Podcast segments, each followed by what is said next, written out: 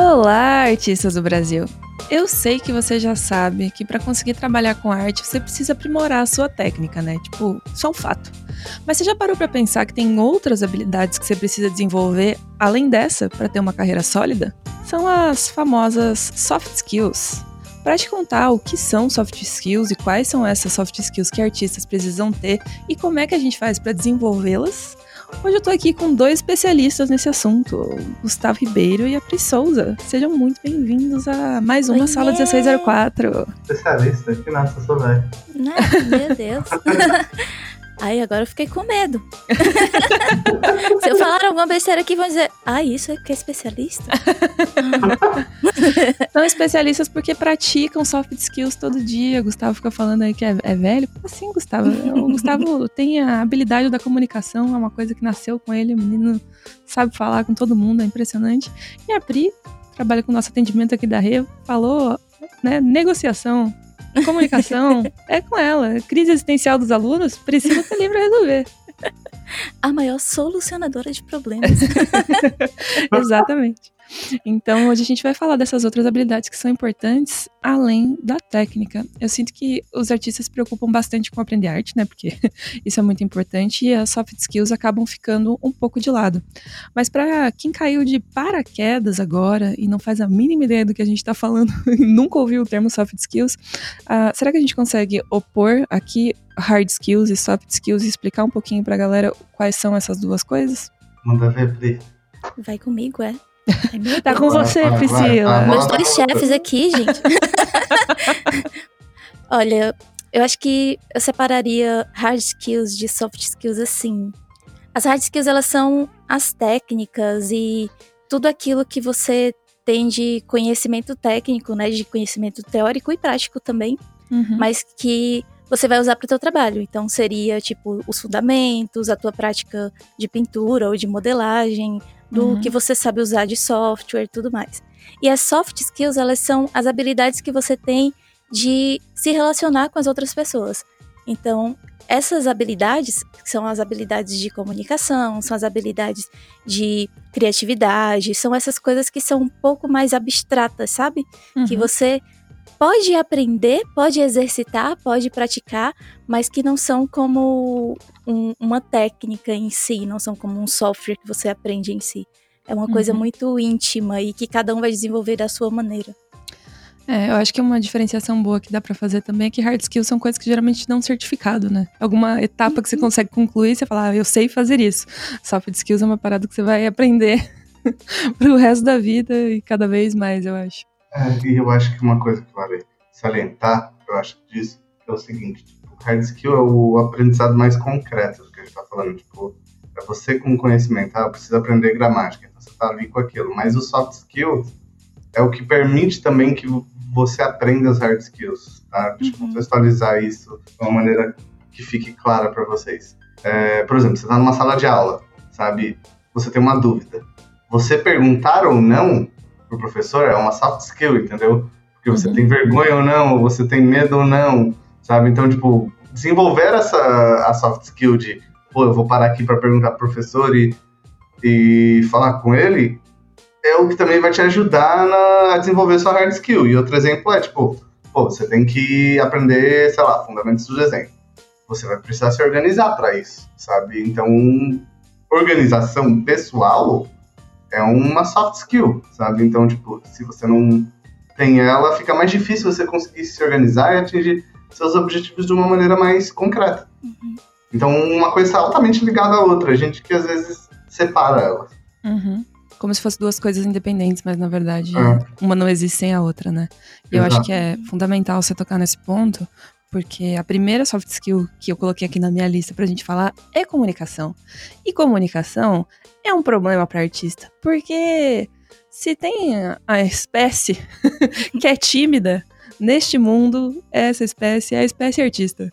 Então, comunicação, dificuldade de falar com outras pessoas, expor pensamentos, se colocar dentro de uma discussão, apresentar ideias, às vezes é muito complicado. E é uma habilidade que a gente desenvolve, é óbvio, e ela é super importante, mas muitas pessoas têm dificuldade, né? Então, vamos falar aí disso. como que a comunicação afeta diretamente no nosso trabalho, como se tem diferença entre ser freela e ser fixo, como é que funciona isso, por que vocês acham que é uma soft skill tão importante? Quer falar isso tanto? Pode começar, você começa. Vocês vão ficar todos cheios de gentilezas aqui, gente, que isso? Tá, então você quer saber sobre comunicação. Cara, se comunicar é o bagulho mais básico que existe, sabe? Tipo, é o rolê mais vital, na verdade, mais básico, mas altamente complexo, assim, sabe? Tipo, a comunicação, ela exige... Ela tem várias facetas que a gente, de uma maneira geral, negligencia ou não presta atenção a vida toda, sabe? Que é, tipo, você tem a parte verbal, sabe? Você tem a parte não verbal da comunicação, que é, tipo...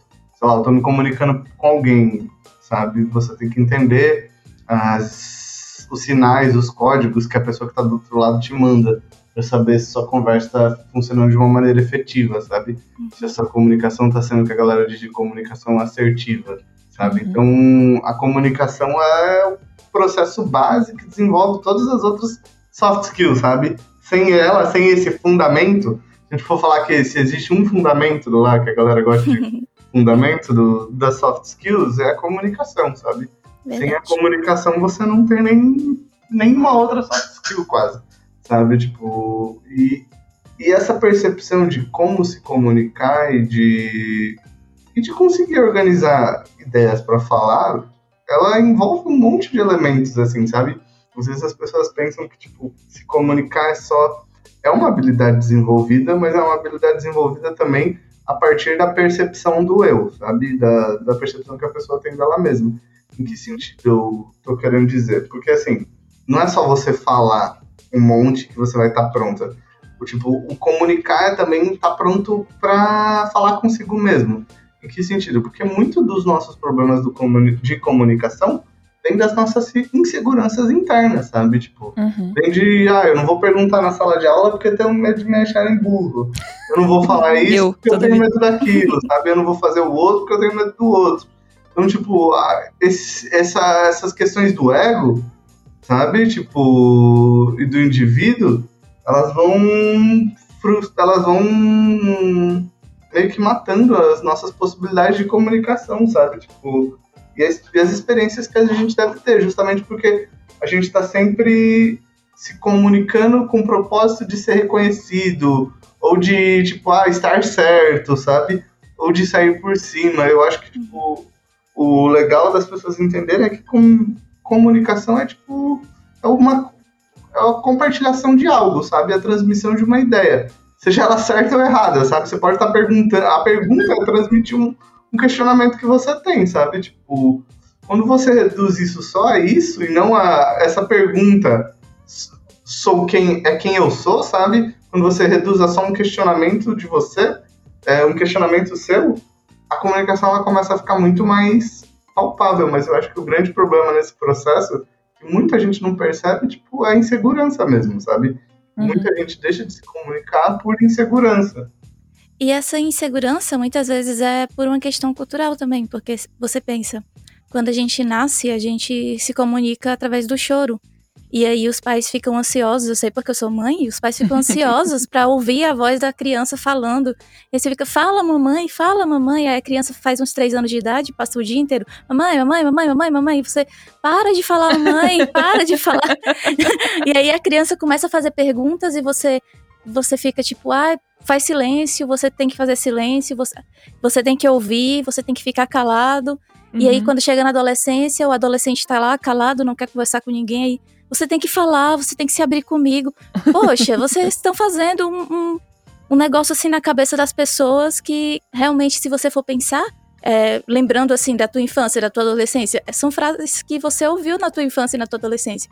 Você tá na sala de aula, você quer comunicar, e na sala de aula você tem que fazer silêncio porque tem que prestar atenção no que o professor tá falando. E aí, depois de um tempo, o professor quer que você fale porque ele quer que você tenha questionamentos. Poxa, você não mandou parar de falar? Por que eu tenho que ficar calado agora? Por que eu tenho que falar agora se eu tinha que ficar calado até 10 minutos atrás? E aí, até essa questão cultural, porque assim, você sabe que os gregos, eles estudavam junto com as artes marciais, junto com a matemática, com a filosofia, estudavam oratória. como se comunicar de uma forma que seja fácil de se entender. E a gente tem essa dificuldade porque a gente não é ensinado a falar de uma forma que os outros entendam. A gente é ensinado a falar, tipo, a gente não é ensinado a ter esse vai e volta, sabe? Acho que às vezes o que acontece é isso. É, a gente só fala sem ter muita certeza do que se o outro tá entendendo ou não. E não liga também pra isso. A gente espera que sim, mas também não é a nossa principal preocupação, né? Exato. É tipo, se ele não entendeu o problema dele... Ah, mas eu não entendi, problema seu. O que tem a ver? Pois é. E aí a gente tem essa falha na comunicação, às vezes a falha no ouvir, às vezes a falha nessa parte de não saber como falar, ou às vezes a falha no interpretar. Interpretar um gesto, interpretar... um gesto que não complementa a fala, não sei como explicar exatamente. E aí você tá falando uma coisa, o teu gesto tá falando outra, e você tá sendo interpretado de uma forma diferente, porque você não tá se comunicando de forma completa, assim, sabe? Sim, entendo completamente. Hoje de manhã eu tava lendo um texto sobre como emojis estão virando parte essencial da nossa comunicação, porque só as palavras não estão dando conta de dar o sentido completo da frase, porque a gente não consegue se comunicar sem que alguém leia, por exemplo, uma ironia que não existe, sabe? Ou coisas desse tipo. Então os emojis vêm pra reforçar qual que é o sentimento que você tá querendo transmitir com uma frase. E eu fiquei tipo... Será que é por isso que eu não consigo escrever mais nada sem colocar um emoji no final? É tipo, oi. Será que essa pessoa falou oi grosseiro? Oi! Né? Pera, já sei. Pra ele entender que eu tô falando oi feliz, eu vou mandar oi e uma carinha feliz. Aí não, hoje eu acordei triste, eu vou mandar um bom dia e uma carinha assim, olhando pra baixo. Exatamente, gente. Então é isso, curso de emojis com a Pri, em breve disponível no EAD mais próximo de você. O que você ia falar, Gus, sobre a comunicação? Não, eu acho que é isso, tipo, as pessoas têm que entender que tipo, comunicação não é só o que a gente fala, é o que a gente expressa também em termos de comportamento, sabe? Então você tá numa reunião, você tá olhando pra baixo com cara triste, por mais que você esteja falando um monte de coisa interessante, tipo, você já tá se posicionando de um jeito que vai levar as pessoas a não quererem te ouvir, sabe? Tipo, ou não estarem propícias para ouvir você da melhor maneira possível, sabe? Então, tipo, é importante a gente prestar atenção em tudo, assim, em todos os aspectos da comunicação, sabe?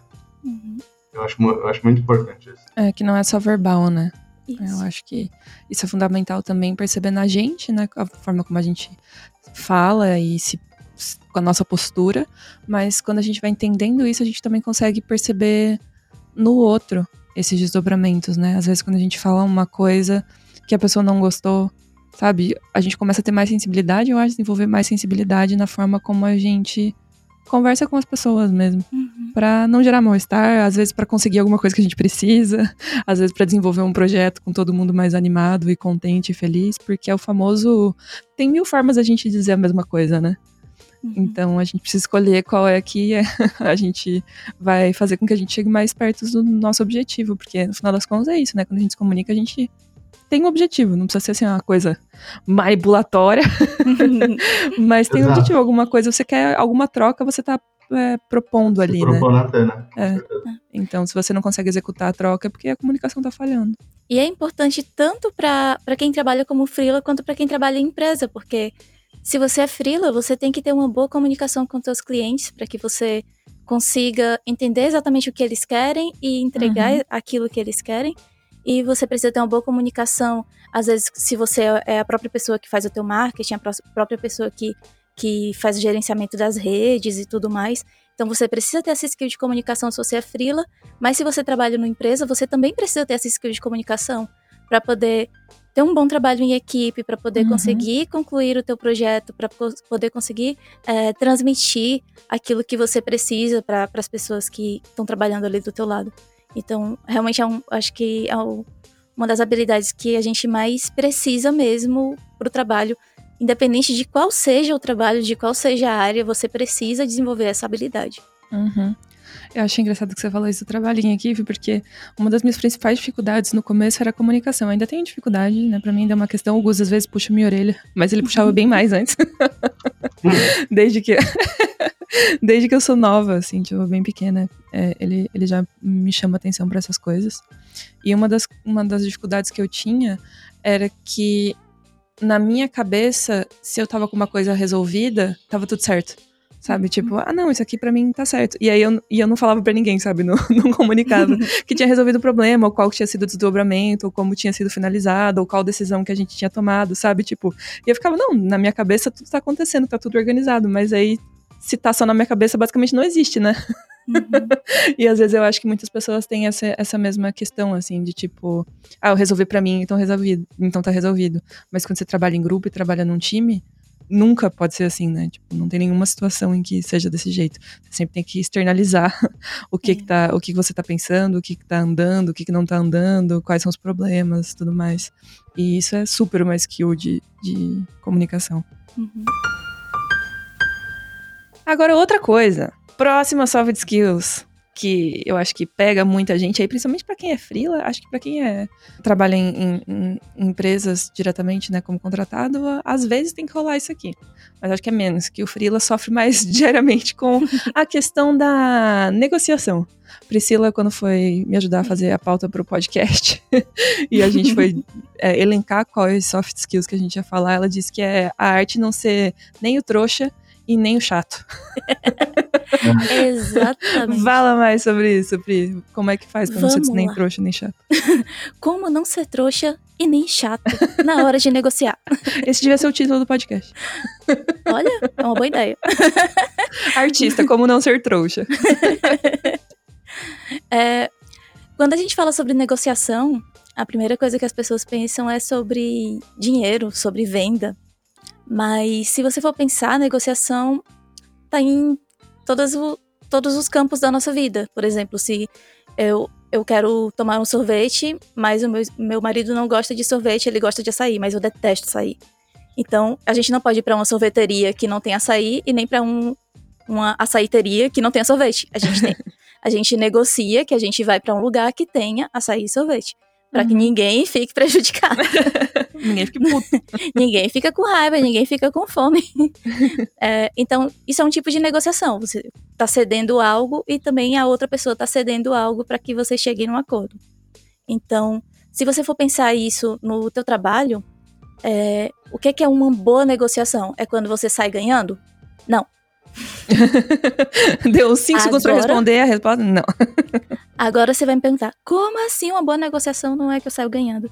A boa negociação é aquela que as duas partes saem felizes.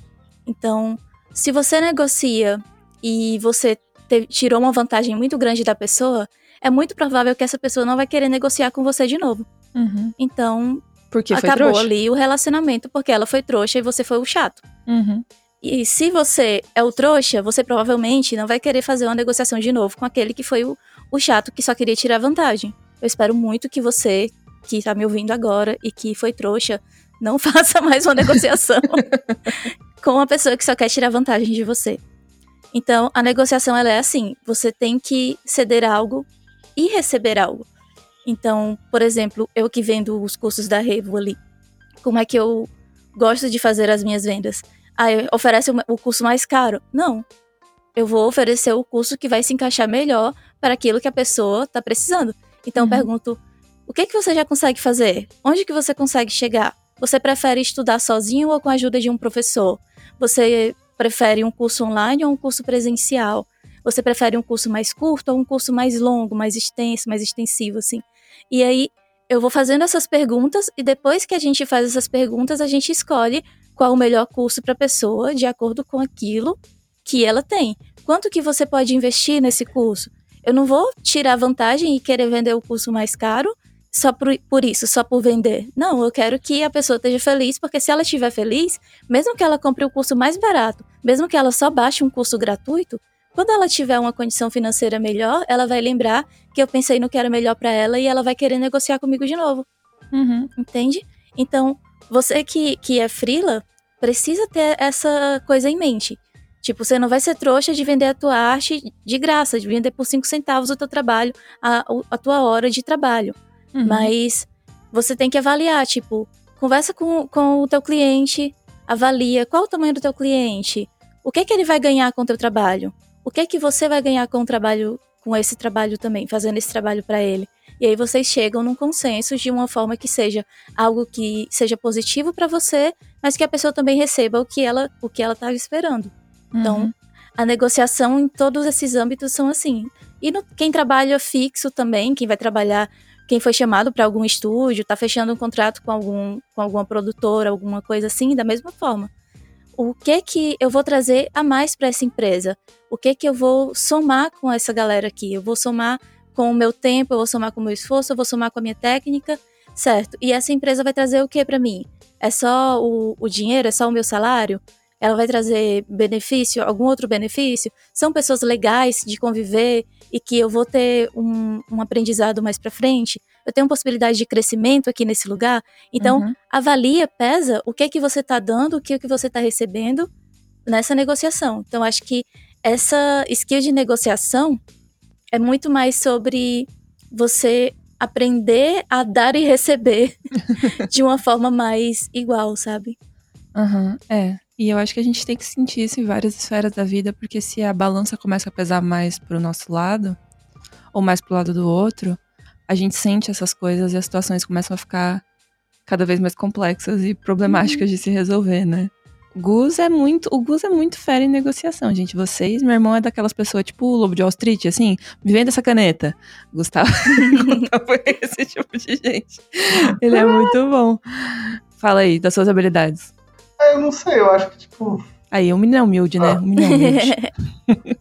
Pra mim, eu acho que é tipo a leitura do rolê, assim, sabe? Saber com quem você tá falando, saber em que espaço você tá, tipo... Eu acho que é tipo um rolê que as pessoas... Eu acho que é, tipo, é muito real, assim, é o quanto preparado você tá, entende? Tipo, em relação a isso, sabe? É o que você quer defender, sabe? A ideia que você tem, o quanto preparado você tá, o quanto ela tá sólida na sua cabeça, sabe? Quantos argumentos você tem. Quantos argumentos você tem, sabe? Pra defender isso. Eu acho que é, tipo, muito sobre preparação, assim, sabe? Mas, ao mesmo tempo, eu acho que, tipo, é uma parada que quanto mais aberto o espaço você deixa, também menos problema para convencimento você tem. Sabe, tipo, se você tá ouvindo mais, a tendência maior é de não haver divergências. Sabe? Porque tu tá falando tanto quanto você tá ouvindo. Então, se você abre espaço para as pessoas também falarem, essa é uma maneira de convencer. Porque eu acho que, tipo, o convencimento vem muito do rolê da confiança, sabe? É uma variante disso, assim, sabe? Tipo, dar espaço é provar pra pessoa que você confia nela e assim ela pode confiar em você, entendeu? Então eu acho que é um bagulho sempre de vai e volta. É claro que nem sempre isso acontece, sabe? Tipo, claro, tem pessoas legais e pessoas não tão legais. Não, é que o ser humano, de uma maneira geral, ele é desconfiado, assim, sabe? Tipo, é verdade. Mas é mesmo, ele é desconfiado, assim, sabe? E faz parte, assim, cada vez. Eu acho assim... O que você não pode fazer numa negociação é presumir que todo mundo pensa igual a você, sabe? Isso. É presumir que todo mundo pensa igual a você. Você tem que entender que cada pessoa que você tá conversando vai ser diferente, sabe? Às vezes você tem um tipo de pessoa que quer muito impor uma visão de mundo, sabe? Pras outras, tipo... Ah, eu sou moralmente superior, você é moralmente inferior. Ah, eu sou certo, você é errado. Sabe, tipo... Eu acho que esse tipo de abordagem... Acho que é mais fácil falar sobre esse tipo de abordagem, porque é o tipo que não convence ninguém, sabe? Sabe, tipo, coisas que não ajudam você a convencer as pessoas é a desconfiança, é a arrogância, sabe? É a prepotência, é não ouvir as pessoas, sabe? Eu acho que se você quer convencer alguém no processo de negociação, é sempre bom você tentar levar a conversa pro lado da empatia, sabe? Tipo, se você tem algo que você quer convencer a pessoa, tenta fazer ela se projetar nessa situação que você tá gerando, sabe? De alguma maneira. Tenta encontrar algum ponto comum, sabe? Saca? Tenta encontrar algum ponto comum. Mas, ao mesmo tempo, tenta ouvir também. Porque a pessoa tem que se sentir ouvida no processo, sabe? Tipo, então você tem que falar o tanto quanto você tem que ouvir, sabe? Mas é um bagulho complexo, meio de dizer que tem uma fórmula. Eu acho que tem vários jeitos de não fazer. Se eu fosse resumir, para negociar qualquer coisa. Primeiro, ter empatia com a outra pessoa que está falando. 2, não considere que ela seja igual a você, tá? 3, fale porque você está tentando convencer, mas também escute, porque talvez seja tão importante quanto você falar, sabe? E porque às vezes a gente vai na pirada, tem que convencer, aí a gente vai falar que nem uma porta, assim, sabe? E daí a pessoa que a gente tá tentando convencer no final só expressa uma parada no fim, sabe? E a real é que se você deixa a pessoa falar, você recebe códigos que podem te dizer como levar aquela conversa, sabe? Exato. Uhum. Eu gosto da reciprocidade, né? É por isso que você tem que ouvir tanto quanto você fala, sabe? Ouvir tanto quanto você fala. E, tipo, e aquilo? Se preocupar com a pessoa que tá do outro lado, sabe? Tipo, um tom do jeito que você fala, sabe? Tipo, ó, se você tá estressado, ninguém tem culpa de você estar estressado, sabe? Tipo, o mundo não tá nem aí pro seu estresse, sabe? Ninguém tem culpa de você não conseguir se controlar e jogar sua falta de paciência nas outras pessoas, sabe? Uhum. Tipo, eu acho que um caminho é que, não sei, eu acho que às vezes, quando você tá numa conversa, uma pessoa quer muito provar um ponto, ela vai pro rolê estúpido, sabe? Eu acho que todos nós já passamos por isso, sabe? É um erro normal do ser humano, assim, sabe? Que ele tá certo, né? É, você quer tá certo, e você se exalta, e o rolê todo. Isso é uma parada humana, sabe? Eu acho que isso não ajuda ninguém no processo, sabe? Eu acho que uma parada que, tipo, vale salientar, tipo, é que no processo de se comunicar, de convencer alguém ou de negociar algo, vale você só pensar que tem uma pessoa diferente ali, sabe? E você quer saber ali no processo quão diferente ela é de você, entende? Tipo, pra saber isso, você tem que deixar ela falar também, sabe? Mas entenda que ela é diferente e usa essa diferença ao seu favor. É que assim, o ser humano, ele é muito social, ele é muito de relacionamento. E eu acho que o mais importante na negociação é manter um relacionamento. É que você continue tendo um canal de comunicação depois de acontecer aquele negócio, entende? Aconteceu aquele negócio, se acabou o relacionamento depois desse negócio, pra mim a negociação não teve sucesso. Falhou, né? Falhou. Ela falhou.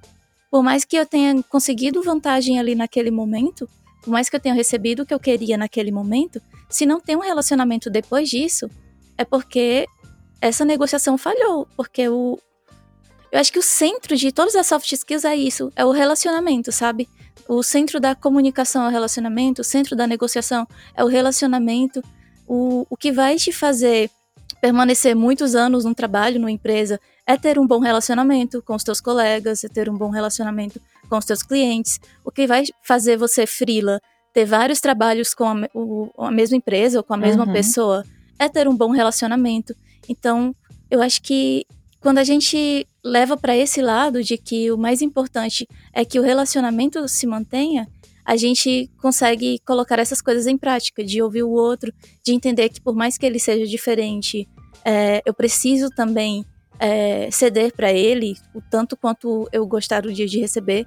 Eu quero receber nessa nossa negociação, mas eu também vou ceder porque eu entendo o que você quer. Eu vou ceder as coisas que vão ser úteis pra você. Eu não vou te ceder também só aquilo que é inútil. Exato. Sim. Claro. É porque às vezes a pessoa não quer, né? Você tem um negócio pra oferecer pra ela e não é o que ela quer. Ela quer outra coisa. Então, muito do que o Gu falou ali, né? Saber ouvir também. Isso. O que a pessoa quer de você nessa negociação. E eu acho que um contraponto, na verdade, não é dizendo que a um contraponto ao que a Pri falou é que, tipo, às vezes, tipo, pra você ter... Porque, tipo, aí você para pra pensar. Como é que você tem um relacionamento com as pessoas? Porque, pra muitas pessoas, esse já é o problema, entende? Uhum. Como é que você fala? Como é que você constrói um relacionamento? Eu acho que a essência disso, desse rolê, é tá bem com você, sabe? Então, tipo, sim, se tu não tá bem com você, vai ser difícil você conseguir construir algo bem fora de você, sabe? Então, tipo, sei lá, se você não se sente bem, se você se sente muito envergonhado, se você se sente inferior, procura estar bem com você, procura um psicólogo, sabe? Procura trabalhar isso, porque esse problema não é só seu, é de um monte de pessoa, todo mundo é inseguro, todo mundo tem insegurança, todo mundo se sente mal, todo mundo se sente deprê, tem muita gente com depressão aí na pandemia, ainda mais em tempos de pandemia, que tá todo mundo meio cagado da cabeça, assim, sabe? Tipo, a gente só consegue estar bem com o outro partindo do ponto de princípio que a gente tá bem com a gente. Para construir um relacionamento com algo que tá fora da gente, a gente precisa estar bem antes com nós mesmos, sabe? Então, primeiro você precisa construir um relacionamento com você para aí construir um relacionamento com o outro, sabe?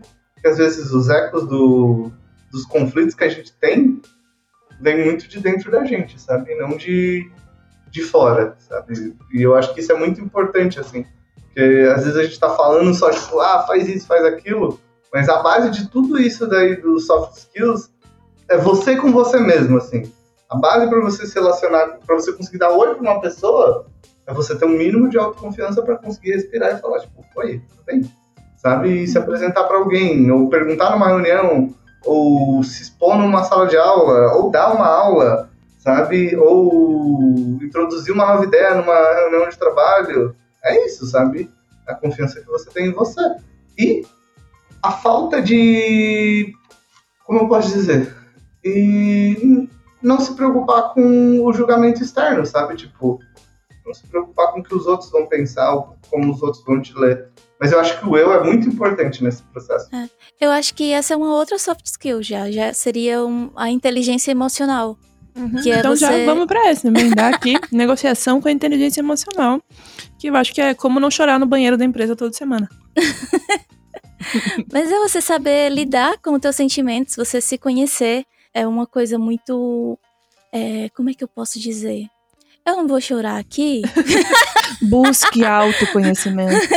Eu não vou chorar aqui. Mas, assim, recentemente eu tava passando por alguns problemas e quando eu decidi começar a fazer terapia pra justamente começar esse meu autoconhecimento e conseguir entender o que tava acontecendo, porque eu tava com a cabeça tão bagunçada, ainda mais nesse período maluco. E aí, teve um dia que eu cheguei na terapia e eu disse, eu tô muito orgulhosa de mim. Eu tô muito orgulhosa de mim porque eu entendi que eu não preciso ser aquilo que os outros esperam. E que eu posso me permitir ser eu mesma. E aí eu parei assim, pronto, eu tô orgulhosa de mim. E a psicóloga olhou, sorriu pra mim assim, eu também tô orgulhosa de você. Esses momentos da terapia são muito... nossa, é maravilhoso. Mas é um momento que você para e, poxa... esse aqui sou eu e realmente até agora eu tava caminhando de uma forma que tava confusa, mas daqui pra frente vai ser diferente. E é diferente. Então, assim, eu acho que você se conhecer, você procurar fazer terapia ou conversar com seus amigos, fazer um curso que seja, alguma coisa que você possa dedicar pra você mesmo, se virar pra você mesmo e procurar juntar aquelas pontas que estão soltas e... tá, onde foi que isso começou? Quando foi que eu comecei a ter dificuldade de me relacionar? Quando foi que eu comecei a ter essa timidez tão grande, se antes eu não tinha? Ou eu sempre tive essa timidez, como é que eu posso melhorar isso daqui? Então, você se conhecer, conhecer os teus limites, também faz parte disso também, da inteligência emocional. Você conhecer os teus limites e poder dizer, olha, esse aqui é o meu limite, eu não quero que você ultrapasse esse limite, porque... pra mim, só vai até aqui. É você conhecer e, tipo, beleza, eu aguento isso daqui, aquilo ali eu não aguento, e tá tudo bem, eu só preciso de mais um tempo. Eu acho que essa é um daqueles... ai, meu Deus, que clichê, que papo de coach é esse que você tá falando? O filósofo grego Sócrates conhece a ti mesmo, pipipipopopó, sai daqui. Mas é uma daquelas paradas que, realmente, quando você coloca em prática na vida e você vê as coisas mudando, você fica, tipo... Maldito clichê. Eu não achava que era verdade. Achava que todo mundo falava só por falar. E acho que tem muito a ver com isso. Inteligência emocional é muito sobre saber quais são os seus limites e quais são os limites dos outros, né? Saber reconhecer o limite das outras pessoas. Exato. Eu acho que tá muito no autoconhecimento mesmo. É um processo que, tipo, eu acho que tá muito no autoconhecimento e também tá muito ligado à ansiedade, sabe? Tipo, porque as pessoas, elas costumam querer resultado a curto prazo pra tudo, assim, sabe? Tipo, na vida. Ah, eu preciso aprender desenho. Ah, mas é pra hoje, sabe? Tipo, não posso esperar, sabe? Não tenho condição de esperar. Não dá, sabe? Eu preciso agora, nesse momento, sabe? Nada funciona pra depois, sabe? Tipo, a pessoa precisa tudo pra aquele momento, as coisas. Eu acho também, tipo, A parada da inteligência emocional é entender que, tipo, as transformações levam tempo, sabe? Tipo, sim. Levam tempo, tipo... E você tem que trabalhar um dia de cada vez, sabe? Pra ser uma pessoa melhor, pra tentar se comunicar de maneira melhor, pra tentar, tipo, enfrentar os problemas de uma maneira um pouco mais... Não completamente estoica, mas um pouco mais estoica, sabe? Tipo, uhum. Ser um pouco mais racional mesmo. É tipo, sei lá, tipo, para pra andar na rua e para pra pensar. Meu sofrimento tá me trazendo algo de bom, sabe? Ou eu tenho uma maneira de pensar e ressignificar isso que eu tô sentindo agora, nesse exato momento, sabe? Tipo, uhum. Entender também que cada pessoa tem um processo diferente. E um tempo diferente também. Então, você tem o teu próprio tempo, você conhecer o teu tempo, conhecer o teu processo e se dedicar ali no teu processo mesmo de conhecer, de se conhecer, de se melhorar, de ressignificar, como o Gus falou. Eu acho que esse entendimento de que, tá, eu tô num processo, eu vou levar um tempo e tá tudo bem. Uhum. Sem pressa, sem desespero. A gente tá no mundo, na geração da pressa, mas esse autoconhecimento, ele leva bastante tempo mesmo. Você precisa... É tanto quanto mais velho as pessoas vão ficando, né? Mas, o pessoal fala, mais velho, mais sensato, mais velho, mais sério, mais velho... Mais velho, mais teimoso, né? Pra mim é essa. Mais velho, mais teimoso, mais cabeça dura. Eu acho massa a gente tá falando sobre isso e tem um aspecto importante, porque tanto as soft skills quanto as hard skills são coisas que, como o Gus falou, não vão acontecer hoje, sabe? Não é uma coisa que você vai acordar Sim. hoje e vai falar, um belo dia resolvi mudar, e aí você vai virar outra pessoa que vai ter habilidades que você não tem agora, sabe? Não é assim que as coisas funcionam, elas demandam tempo. Hoje a gente fez um post lá no Instagram falando exatamente sobre isso. Eu vou até deixar o podcast linkado de onde eu tirei o trecho aqui na descrição. Não é um podcast da Revo, é um podcast do Rich Roll, que é uma pessoa que produz só podcast, o conteúdo dele é incrível. Mas ele estava entrevistando um neurocientista, e esse neurocientista falou sobre um experimento que fizeram com crianças. Então eram crianças que estavam, tipo, no maternal, basicamente, assim, né, até 5 anos de idade ali. E nesse experimento eles observaram as crianças que gostavam muito de desenhar na hora do recreio, nas atividades ali, que curtiam muito essa parada. E aí, eles separaram essas crianças e eles começaram a dar estrelinhas nos desenhos dessas crianças, assim. Ele não disserta muito a respeito de qual foi a metodologia do experimento, mas eles começaram a dar estrelinhas e valorizar o trabalho dessas crianças, né, e ranquear com estrelinhas. E aí, depois eles pararam de dar estrelinhas, e o que aconteceu foi que as crianças pararam de desenhar. E aí, eu fiquei pensando muito sobre isso, e o experimento, basicamente, o propósito era discutir o quanto a validação externa é necessária e o quanto influencia o nosso comportamento, né? Uhum. E eu acho que o desenvolvimento de tanto das hard skills quanto das soft skills tem muito a ver com a gente saber se comunicar, saber como lidar com essa validação externa, saber o que fazer quando essa validação externa não existe, entender como a gente funciona, sabe? Em termos, como a gente tá falando de autoconhecimento, entender como que o nosso cérebro funciona, sabe? Por que as crianças pararam de desenhar quando elas não tinham mais estrelinhas? Provavelmente aconteceria a mesma coisa com você se você fosse uma criança nesse experimento, sabe? Exato. Então, autoconhecimento vai daí também, sabe? Entender por que você sente as coisas que você sente, ou por que você se sente, sei lá, angustiado em algumas situações, ou bravo, ou com raiva, e começar a entender como você pode lidar com esses sentimentos e essas sensações e tudo isso que tá acontecendo, né?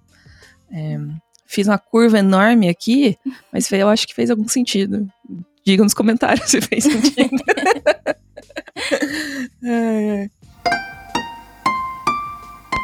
Próxima que tá na listinha aqui, adaptabilidade e flexibilidade. Adapte-se ou morra, verdade ou mentira? Verdade. É verdade, viu?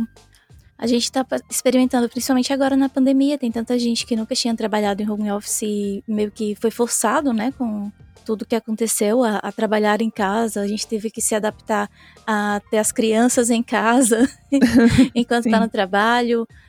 Eu tenho um filho, mas tem muitos aí que estão ouvindo a gente que tem irmãos, que tem primos, que moram junto na casa, então tem criança em casa também, criança entediada, então a gente precisou se adaptar a andar de máscara na rua. Nossa, ano passado era horrível, todo mundo sufocado, e agora a gente já tá tão habituado que a gente já corre de máscara, já faz tudo de máscara e já se acostumou, já se adaptou. E o ser humano, ele foi feito para ser adaptável, cara. Tanto que a gente tem ser humano no Polo Norte, a gente tem ser humano no deserto, a gente tem ser humano de todo jeito adaptado e preparado. Então, quanto a habilidades para melhorar o teu trabalho, você ter uma capacidade de se adaptar, de se flexibilizar, o teu horário, o teu jeito de trabalhar, os teus pensamentos mesmo, se adaptar a uma coisa nova. Quanto mais adaptável você for, menos você sofre. É, eu acho. E pra vida, né? Tava falando que velho fica teimoso.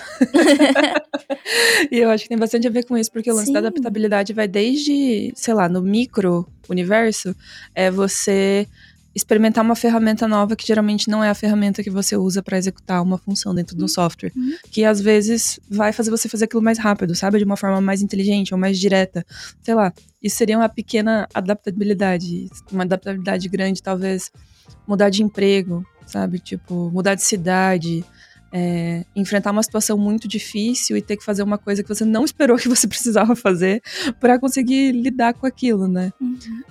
Eu acho que, assim, se adaptar depende muito de quanto você se faz na vida, sabe? Com a palavra, alguém que já tomou muito não sai, vai. Eu acho que é muito disso, assim, geralmente quando você precisa se adaptar a algo, de primeiro padrão de todo ser humano, o meu também, é a resistência, sabe?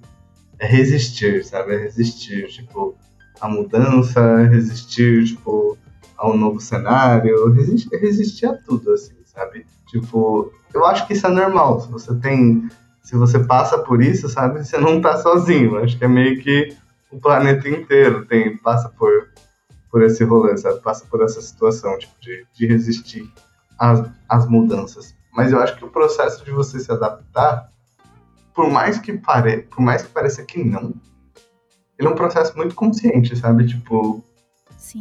É um rolê que ele não funciona. Às vezes, pra gente, tipo, como a gente não para pra pensar nos processos que acompanham nossas mudanças de comportamento, a gente não para pra pensar que, tipo, a gente tá tomando muitas decisões conscientemente, sabe? E eu acho que quando você precisa se adaptar e tá com dificuldade de fazer, sabe? Você tá resistindo psicologicamente, aí eu acho que entra uma parada que pra mim ajuda muito, que é tipo, pra qualquer situação nova que eu tenho que enfrentar, é eu parar e eu escrever sobre isso.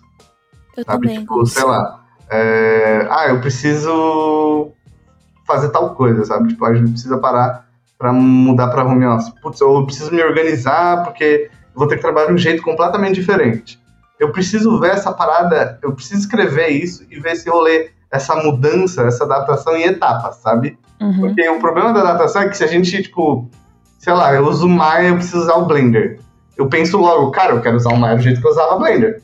Não vai dar. Tipo, sacou? Eu faço 3D, eu quero desenhar. Nossa, eu quero já chegar no papel e já começar a desenhar. Eu já me adaptar ao desenho do nada. Ou, sei lá, eu terminei meu relacionamento. Eu quero me adaptar a essa nova realidade.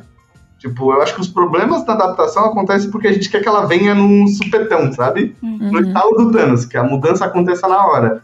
Eu acho que quando você para e racionaliza esse processo e tenta dividir isso em etapas, entendeu? Tipo, eu não tô mais casado, então eu tô no processo na parte do luto, sabe? Logo isso vai passar, sabe? Eu tenho que me cuidar pra não... Assim, então, portanto, eu preciso estar ao lado dos meus amigos, sabe? Então, eu vou aprender Maya lá. Pô, no começo eu preciso aprender o básico. Vou tentar botar lá meia horinha por dia para me adaptar a essa nova realidade de software, sabe? Eu acho que a organização e a sistematização de processo ajuda muito a gente a se adaptar a novas realidades, sabe? É tipo, tentar fazer algo que você não consegue ver como você vai chegar lá, possível de se ver, sabe? Eu vou voltar pra faculdade agora, depois de 6 anos. Que curso você vai fazer, Pri? Conta pra mim. Eu vou fazer gestão comercial. E aí, como eu vou voltar pra faculdade, e faz bastante tempo que eu não estudo, sim, estudo cursos livres, coisas mais assim, eu não fazia tempo que eu não tava na academia, né?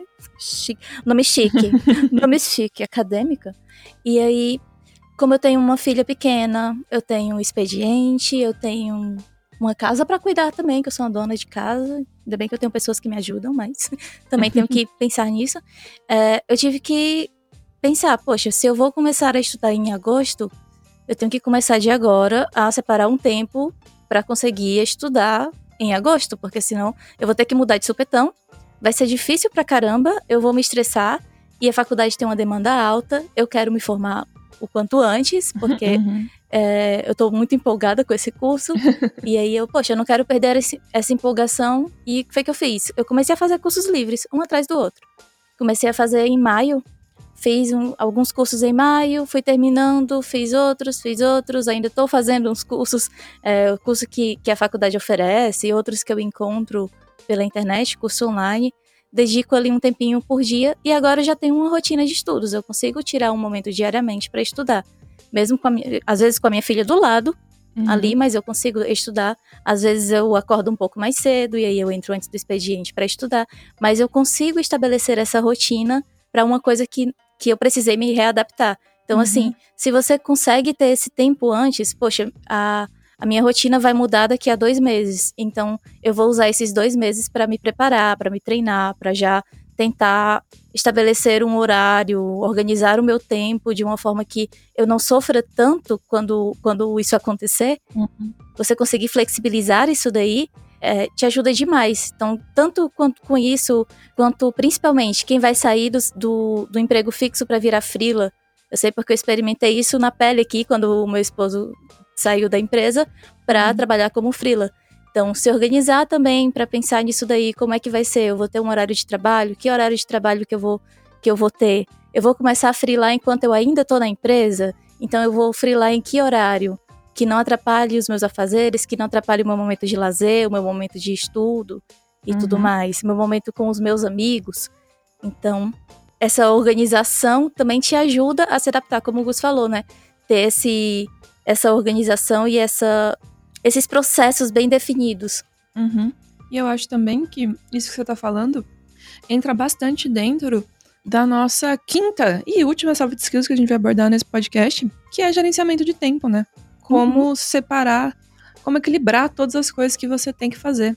Sim. Pra mim é basicamente assim, não dá tempo de fazer tudo na vida. Então, exato. Você faz o que dá tempo, ou tem a paciência para levar o tempo que precisa pra aprender tudo que você quer aprender. Na minha cabeça tá rodando aquele TikTok, não sei se vocês viram essa trend, que era assim, uma pessoa caminhando assim, com andar confiante e olhando diretamente pra câmera, e aí tinha um voice-over falando, como será que ela consegue fazer tudo? E aí, elencando vários feitos da pessoa, assim, e aí no final ela falava, o segredo é fazer tudo mal feito. E acho que ter essa... Assim, vai ter coisas que você vai conseguir fazer muito bem, mas é raro, sabe? Você conseguir executar algo da melhor forma que você poderia, assim. Sim. Geralmente a gente só tá tentando fazer o que dá pra fazer naquele momento, né? Eu acho que essa questão do gerenciamento de tempo exige muita organização e é difícil, principalmente com a quantidade de informações que a gente tem hoje em dia, com o bombardeio de informação, bombardeio de opiniões vindo de todos os lados. Você quer ouvir tudo isso e acaba que você... E formar uma opinião. Eu quero ouvir tudo. E aí não dá tempo, cara, pra você tá por dentro de tudo isso, viver, ter o teu lazer, ter o teu trabalho. E essa questão de gerenciamento de tempo é uma coisa muito importante, porque tem muita gente perdendo o trabalho, perdendo oportunidade, porque não sabe se organizar, não consegue entregar o trabalho no prazo, não consegue tá no horário, no lugar que marcou. E, tipo, você perde uma oportunidade, às vezes você perde várias outras junto com uma só. Porque, tipo, eu não vou fazer um trabalho com essa pessoa, eu marquei com ela pra receber no dia tal e ela entregou 2 semanas depois. E essa questão de você saber... Quanto tempo você leva para fazer o seu trabalho? Quanto tempo você vai precisar dedicar para isso? Quanto tempo você vai ter que negar de outras coisas para conseguir terminar isso a tempo? Cumprir o teu prazo? É realmente uma coisa... Tá tudo interligado, né? O autoconhecimento com o gerenciamento de tempo, com... Sim. Tá tudo muito, muito, muito interligado. tá tudo entrelaçado, né? Uhum. Eu acho que... É que assim, se, mesmo que você só tenha uma tarefa que tem horário fixo, sei lá, tipo faculdade ou trabalho, você ainda tem que conciliar tudo isso com o resto da sua vida, né? Uhum. E aí quanto mais velho você vai ficando, parece que mais coisas vão caindo em cima do seu prato. Ou mais coisas a gente vai enfiando, né? Porque tem isso também. É, a gente vai querendo preencher nossa rotina com várias coisas e às vezes até esquece de deixar esse tempo de, tipo, não fazer nada. Mas eu queria que o Gus falasse um pouco sobre isso também, porque o Gus, ele tá à frente de alguns projetos na nossa produtora, né, que é a Mira Lumo, e ele também faz uma quantidade relevante de conteúdo pra Revo, e ele também me ajuda no Utopia, então... Eu sou sua fã. Diga lá, Gustavo, como é que faz aí? Pra mim, no fundo, pra mim, eu sou uma pessoa bem específica, não sou... Tem gente, eu acho que eu não gosto de overblow em nada, assim, sabe? Tipo, esse rolê de time management... Pra mim é, tipo, meio embaçado, assim, sabe? Ter tudo em agenda, essas coisas. Eu tenho o que eu preciso saber que eu... Tipo, geralmente, pra mim, o que funciona é algo que eu preciso de outras pessoas pra fazer e que depende só de mim. Uhum. Você separa, assim. É, exato. Então, o que eu preciso de outras pessoas, eu vou botar na minha agenda. Tipo, eu tenho uma reunião, eu preciso ir pra tal lugar com outra pessoa. É uma coisa. O que depende só de mim é outro rolê. O que depende só de mim, eu geralmente me organizo por tarefas. Sabe? Uhum. Eu uso um aplicativo de tarefa, pode ser o To Do, pode ser o TickTick, sabe? E eu fecho blocos de tarefa. Então, tipo, sei lá, eu tenho meu TickTick lá, todas as tarefas da Revolution, sabe? São uma, todas as tarefas da Mira Lumo. Aí eu tenho um TickTick que é de estudo, sabe? E daí, amanhã, hoje à noite, eu vou chegar no meu TickTick. Às vezes, antes de dormir, eu esqueço, aí a peixe me vê no celular assim: o que você tá fazendo? Vou botar as tarefas pra amanhã. Aí eu tenho toda a lista, de, por exemplo, de tarefas que eu tenho pra fazer na próxima semana, sabe? Nas próximas 2 semanas.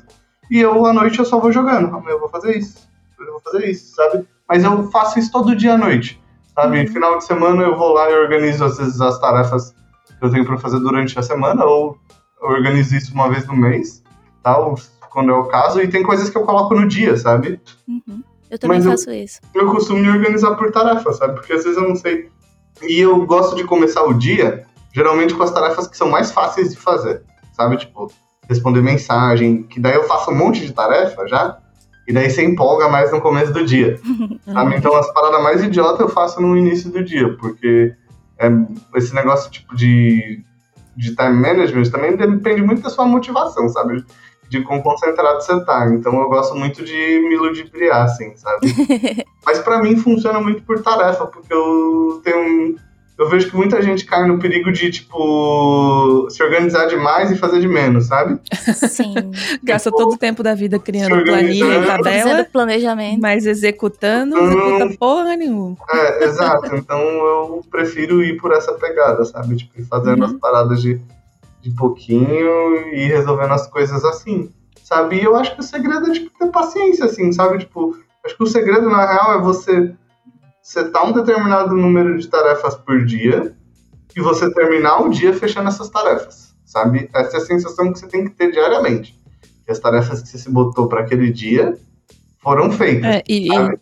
Pra fazer isso, você precisa ter, acho que, uma dose bem grande de realismo, assim, né? De, tipo, não colocar 50 tarefas no dia, porque você sabe que você não vai fazer 50, você vai fazer 3. E pra fazer as coisas em tarefas, é muito importante o planejamento, sabe? Tipo, por exemplo, você vai estudar, você saber quantas horas você consegue estudar por dia, quantos vídeos você consegue ver, pra quanto você consegue praticar a tarefa que executar no trabalho, sem saber a velocidade do que você trabalha, sabe? É importante você saber quebrar o processo em etapas, sabe? Tudo. Em etapas, porque isso te ajuda a se planejar e gerenciar o seu tempo, sabe, de uma maneira geral. Mas eu acho que é muito, pra mim, o rolê disso é muito de você sentir que você tá indo pro caminho que você pensava, sabe? Eu tô fazendo um projeto, o projeto tá encaminhado. Eu tenho a sensação de que eu podia fazer mais, mas calma, tipo, eu tô no tempo com o meu projeto, sabe? Então vamos respirar um pouquinho, vamos fazer um pouquinho disso, um pouquinho daquilo, sabe? E já era, tá de boa, sabe? Sem terrorismo. Mas eu acho que é muito disso, assim, pra mim.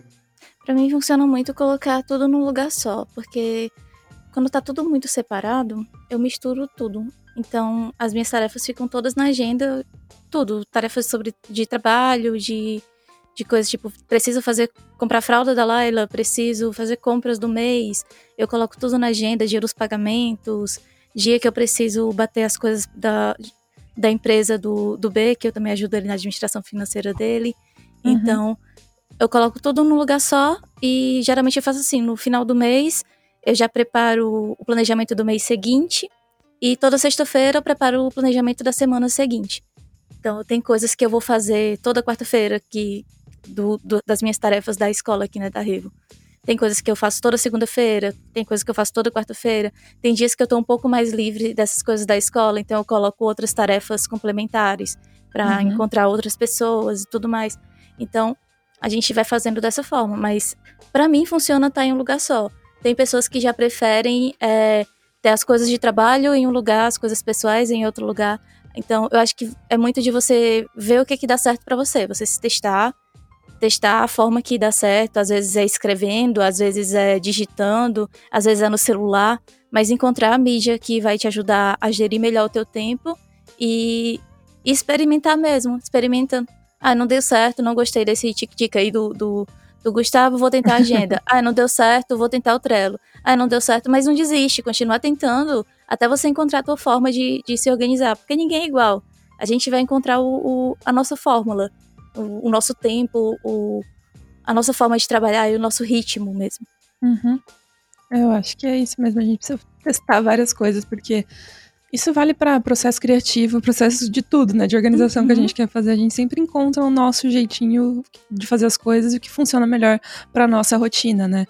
Às vezes a gente olha aquelas pessoas com planners lindos, maravilhosos, bullet journal e tal, já tentei várias vezes, cara, para mim... não dá, não consigo, acho lindo, acho perfeito, amo canetas coloridas, mas não consigo, pra mim não funciona, sabe? E a gente tem que ir testando, acho que novas metodologias pra conseguir gerenciar esse tempo de uma maneira que nossa vida funcione de uma forma mais feliz, né? Que eu sinto que às vezes a gente acaba desperdiçando muito tempo com coisas que não são importantes, e aí acaba dizendo que a gente não tem tempo pra fazer as coisas que na verdade vão ter impacto de verdade na nossa vida, que são importantes mesmo, né? Eu acho que é uma dificuldade enorme lidar com isso, com a tal da procrastinação, mas esse não é o tema desse podcast, temos vários outros conteúdos gravados sobre isso, mas eu acho que é uma questão bem importante de gerenciamento de tempo, porque é aquilo, né, cara, tipo, todos os dias a gente tem a oportunidade de estar um pouquinho mais perto de um objetivo, de ter aprendido uma coisa nova, de se desenvolver um pouco mais em algo que a gente quer, e às vezes a gente fica pensando, não, ano que vem, sabe, tipo, dá pra começar amanhã, sabe, dá pra começar daqui meia hora, acho que a gente fica empurrando muitas coisas com a barriga que não necessariamente precisaria. Só faz. Só começa, só faz, mergulha, só vamos. Vai de cabeça. Exatamente. Mas não em várias coisas ao mesmo tempo, de preferência. Senão fica igual o Alisson, nosso social media, que tá fazendo 3 pós-graduação, 2 cursos de extensão, 4 cursos de arte, e fica louco, né? Tem que botar na balança um pouco também e ver o que é prioridade antes. Por exemplo, eu faço mais de um curso ao mesmo tempo, porque... eu descobri que eu sou multitarefa, eu tenho que ter mais de uma coisa ao mesmo tempo para eu funcionar melhor. Então, eu escolho 2 cursos diferentes, mas que têm ligação entre si. Então, eu tô fazendo um curso de finanças pessoais e de administração financeira de empresas. Eu fiz um curso de gestão de pessoas, ao mesmo tempo que eu fiz um curso de marketing. Então, eu vou fazendo 2 coisas diferentes, mas que são interligadas, que eu consigo aproveitar o que eu aprendo de um no outro, sabe? Eu vou fazendo essas coisas assim. Então, tipo, vou estar na faculdade fazendo uma coisa, aprendendo coisas que vão ser úteis para o meu trabalho, que eu vou poder praticar no meu dia a dia do trabalho. Então, você conseguir conciliar isso, se você conseguir conciliar os teus estudos de arte, por exemplo, com o que você já trabalha, é melhor ainda, porque você vai melhorando o teu trabalho e vai estudando, crescendo mais. E talvez migrando para uma outra coisa, sabe? Eu acho que é exatamente isso. E pra mim tem uma coisa muito de inércia nesse negócio. Eu tenho a sensação de que quanto mais coisas eu faço, mais coisas eu consigo fazer. E quanto menos coisa eu tenho pra fazer, mais eu fico tipo, ai, não tenho nada pra fazer, depois eu vejo isso, sabe? Daqui a pouco eu vejo, não tem mais nada mais tarde. Aí vai empurrando. Quando eu vi, faz tipo 4 semanas que eu não respondi um e-mail, sabe? Eu fico muito nessas. Então eu consigo... também sou assim, quanto mais coisa eu tenho pra fazer, mais coisa eu consigo fazer. É impressionante. Eu não sou assim, não. Não, Gustavo, tem que ser foco total numa parada ali, senão... O meu marido também é igual a você. Nossa, a gente funciona completamente diferente. É tipo, eu ali, multitarefas, e ele vai dar aula à noite e ele não faz mais nada o dia inteiro, porque ele tem que se preparar pra dar aula à noite. Ele vai estudar o conteúdo que ele vai dar aula à noite, ele vai preparar o roteiro da aula, e eu fico, meu Deus do céu, se eu fosse dar aula à noite, eu ia fazer sei lá, a vida inteira, o resto do dia, porque eu ia dar aula à noite. Tem 2 turnos aí para eu preencher com atividade. Você tá brincando com a minha cara? Mas eu falei isso só para dizer que, tipo, não tem problema se você é especialista como o Gus e o meu esposo. Se você é multipotencial, multitarefas como eu, a Gabi, é você se descobrir e fazer o que é melhor para você, sabe? Você encontrar esse teu caminho, teu próprio caminho. Que lindo! E pra gente finalizar este episódio, vocês estão agora no De Frente com Gabi! Tum, tum, tum. Tum, tum, tum. Gu, você já participou do De Frente com Gabi? A Pri já? Você já? Já? Já fiz com você? Já. Gustavo aqui, você tinha que fazer um De Frente com o Gustavo quando você é host do podcast. Perverte o programa. Ah, meu Deus. Vamos lá, estão prontos? Tô. Eu estou pronta. Começa sempre, né, aquilo bate-bola, jogo rápido, começa facinho, depois umas um pouquinho mais complexas, mas nada de outro mundo. Rapidão, hein? Vamos lá. Uma cor. Roxo. Verde. Um software. Maya. Nossa, que difícil. Achei que a Pri ia responder Excel. É porque... Power BI. Não. PowerPoint. Não, Power BI, não aguento mais, socorro. Discord. Pronto. Boa. A soft skill mais importante de se desenvolver. Comunicação. Comunicação, é verdade. A skill mais difícil de desenvolver. Comunicação. Eu acho que é a resolução de conflitos. De 0 a 10, o quanto não desenvolver as soft skills pode te prejudicar? 100. Eu ia dizer 11. Mas o Gus foi de mim. A resposta é muito. Nossa, sério, é demais. E um conselho para artistas que estão começando. Paciência. Acredite no processo, só continue. Ah, que bonitinhos. Basicamente essa é a palavra da pregação da Sala 1604 para vocês de hoje. É calma, jovem. Calma, vai ter tempo. Vai devagar e sempre. Queria agradecer a vocês. Cada um no seu quadrado. Um grande hit, cringe pra galera. Cada um no seu quadrado.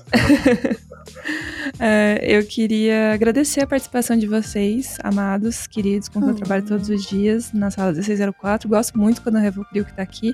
Me sinto mais aconchegado. Então, obrigada, gente, pelo podcast, pelo papo. Espero que tenha ajudado você, meu querido ouvinte. E nos encontramos novamente na Sala 1604 assim que possível. Obrigada, gente. E... Só no que vem agora, gente. Obrigada pelo convite. E até mais. Tchau, tchau. Até mais. Beijo. Beijo.